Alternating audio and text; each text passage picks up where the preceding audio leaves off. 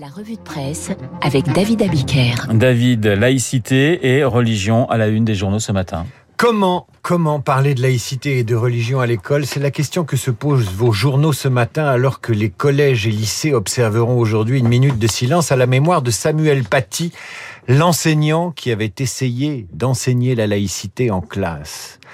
Un an après le drame, Samuel Paty, les profs qui ont peur, les profs qui résistent, titre Le Parisien aujourd'hui en France.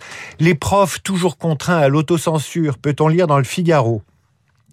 Et ce, malgré les signaux de fermeté que voudrait envoyer l'État. À la une de l'Express, la philosophe Elisabeth Badinter lance un cri d'alarme et déclare Non seulement les enseignants ont désormais peur d'être attaqués physiquement, mais aussi parce que dans certains établissements, les enseignants ont désormais peur d'être euh, critiqués par leurs élèves. La philosophe cite également un sondage IFOP mené en mars dernier, selon lequel une majorité de lycéens se déclarent désormais défavorables au droit de critiquer une croyance, un symbole religieux, une opposition qui atteint 78% chez les jeunes pratiquant l'islam. Et ce sondage cité par euh, Elisabeth Badinter trouve euh, un étrange prolongement, David, dans le nouveau numéro du Point. Le Point publie la synthèse d'une étude sur le fait religieux en entreprise par Harris Interactive réalisée pour l'Institut supérieur du travail et le Conseil représentatif des institutions juives de France, le CRIF. Elle révèle un clivage générationnel. À la question êtes-vous favorable à l'aménagement d'espaces comme des salles de prière? Eh bien, plus les répondants sont jeunes, plus ils sont favorables ou plutôt très favorables. En fait, les jeunes actifs sont plutôt conciliants avec les signes extérieurs de foi au travail, mais il y a une autre tendance. Moins ces signes sont visibles, plus ils sont tolérés. Là, c'est logique. 74% des répondants à l'enquête estiment ainsi comme acceptable qu'un collègue pratique le jeûne religieux sur son lieu de travail. Ils n'en sont plus que 29% quand il s'agit d'accepter dans l'open space ou l'usine des signes visibles comme le port d'une kippa ou d'un voile. Autre résultat édifiant de l'enquête, 77% des représentants du personnel affirment avoir été témoins de faits religieux dans l'entreprise et 66% des salariés se déclarent préoccupés par ces manifestations de foi.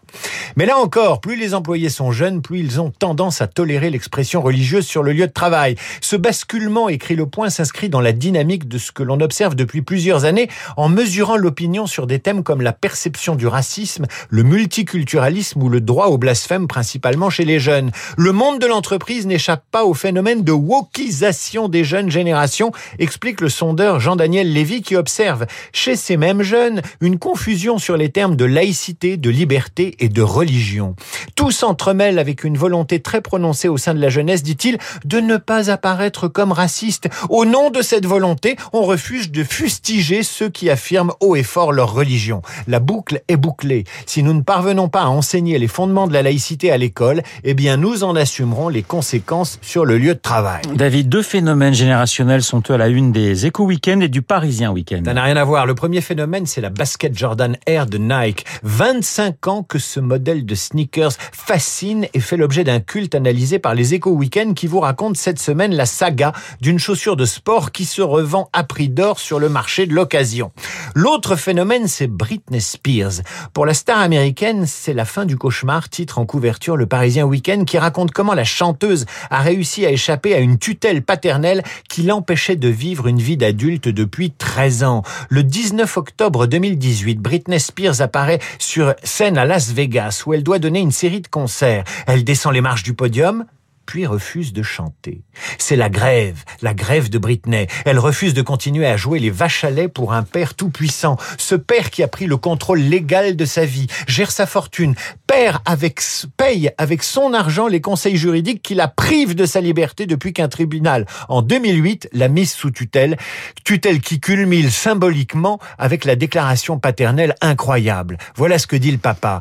À un moment donné, Britney Spears, c'est moi lance-t-il crânement. L'histoire de l'enfant star soumise au paternel est terminée depuis juin dernier. Elle est racontée par le Parisien Week-end. Britney Spears est désormais libre d'esprit et de corps. je préfère Flaubert qui disait Madame Bovary, c'est moi. Le corps dans tous ses états fait la une du Figaro Madame. Il faut lire absolument le Figaro Madame cette semaine qui titre Corps, un nouvel état d'esprit. Il y a Alexis Boisé qui dit oui, oui, il faut lire le Figaro Madame ce week. Bah, il perd rien pour attendre parce que ce qu'il va y lire devrait le réjouir. Jamais un titre n'aura autant dit le nombrilisme et la fascination de l'individu pour lui-même sous prétexte d'affranchissement et de liberté.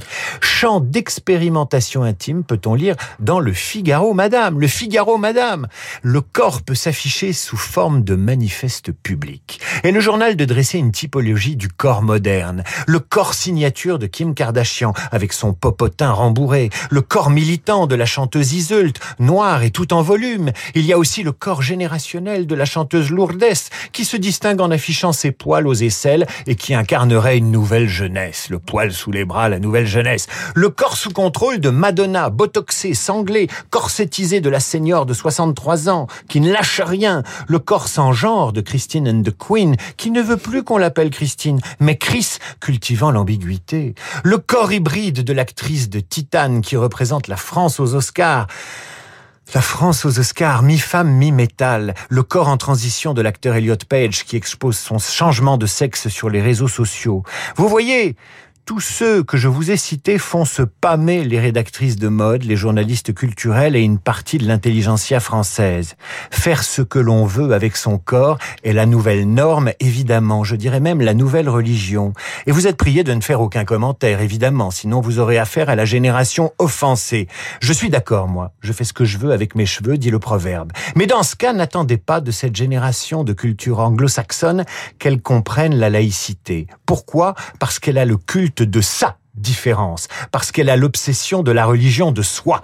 Alors la laïcité, vous imaginez bien qu'elle s'en moque. La revue de presse signée David Abiker. Il est 8h38. Merci David et très bon week-end. Dans un instant, Esprit libre avec Alexis Brézé qui veut ajouter un, un petit mot. Alexis, je vous sens... Euh, ah non, je disais juste que Christine and the Queens, elle veut pas se faire appeler Chris, depuis elle veut se faire appeler Raïm. Oui, et ça provoque un immense scandale tout à fait révélateur de cette culture woke dont vous parlez, c'est que elle veut s'appeler Raïm en hommage à la diversité culturelle, etc. Et elle se fait elle-même accuser d'appropriation culturelle qu'elle n'a pas le droit de s'appeler Raïm. C'est quand même quelque chose. C'est sans fin, la révolution dévorera ses propres enfants, c'est toujours comme ça. Voilà, Esprit Libre qui a déjà débuté. Vous avez entendu Alexis Brézé, vous allez entendre dans un instant...